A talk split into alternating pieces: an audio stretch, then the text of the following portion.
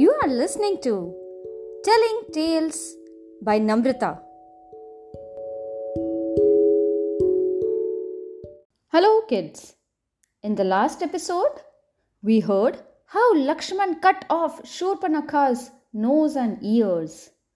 She went to her brother Ravan for help, who then took off in his magic chariot and met Maricha the magician to plan the revenge. Let's hear if he was successful in doing so. The next day, a beautiful deer appeared at the stream in Panchavati. Sita was enchanted by it. She asked Ram, That creature has stolen my heart, O Ram dear. Please capture it for me and bring it near. Lakshman looked carefully at the creature. He told his brother, This deer is too beautiful. It is just too perfect. I have never seen a deer like that before, I suspect. Brother, please approach it with care, said Lakshman, as he wanted Ram to be aware. Ram thought, even if it's a demon, I must go and fight. Sita has asked just for one thing. Saying no won't be right. Ram told Lakshman, Stay with Sita and guard her. Make sure she is protected. I will, my lord, Lakshman replied. No sooner had Ram taken a step towards the deer than it darted into the woods. He noticed that the deer was behaving peculiarly. It kept turning around to see if Ram was following him. And also, it was taking Ram farther and farther from the hut. Then, deep in the forest, the deer paused. Ram moved closer to it. Without wasting more time, he drew an arrow and took aim. The wounded deer hit the ground. But lying on the ground was not a deer, but Maricha. Just before dying, he called out loudly, Hey Lakshman, help me! imitating the voice of Ram. Ram knew he had been tricked. He hoped his brother would ignore these cries. But there, near the hut, Sita sighed. Lakshman, your brother, my husband is calling for help. You must go to him. Didn't you hear his yelp? Lakshman said, But Ram told me not to leave your side. Sita insisted, You must help him. He is in danger.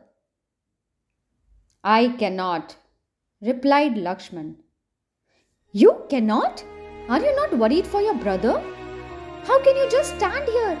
He cried for help the first time ever. Sita had never heard her husband cry for help. Then I shall find him, said Sita. No, said Lakshman. But Sita was worried, so she kept on insisting. Finally, Lakshman made his decision. Before he left, he drew a circle as Lakshman Rekha around the entrance to the hut. He said, Mother Sita, do not step beyond this magical circle. Inside it, you will be safe as it will act as a hurdle. Lakshman grasped his quiver and ran in the direction of Ram's voice. From behind a tree, Ravan watched his plan unfold perfectly. In an instant, he changed himself into a sadhu, an old wise man dressed in saffron robes. He immediately appeared at Sita's door to beg for alms. Seeing this common sight and knowing it was her duty to feed the poor, Sita offered the man fruit. Then Ravan noticed the magical circle. He knew that as long as she remained within the circle, he could not get Sita. He had to get her outside of it. Take this offering, said Sita from inside the house, as she was advised by Lakshman not to cross the Lakshman Rekha. I cannot enter your home as I am a sage. You must come out of house to offer. He raised his voice in rage. Sita hesitated. She had always helped the sadhus. So how could she ignore this man? Disregarding Lakshman's warning, Sita stepped beyond the circle. Then Ravan immediately transformed to reveal his real demonic form and grabbed Sita. Sita screamed, hoping her husband would listen. But it was too late. Ravan's magical chariot, known as Pushpak Viman, came down. He stepped inside, taking Sita, and no sooner the chariot rose into the sky and sped off to Lanka. Will Ravan succeed in taking Sita to Lanka? Will someone try to rescue Sita?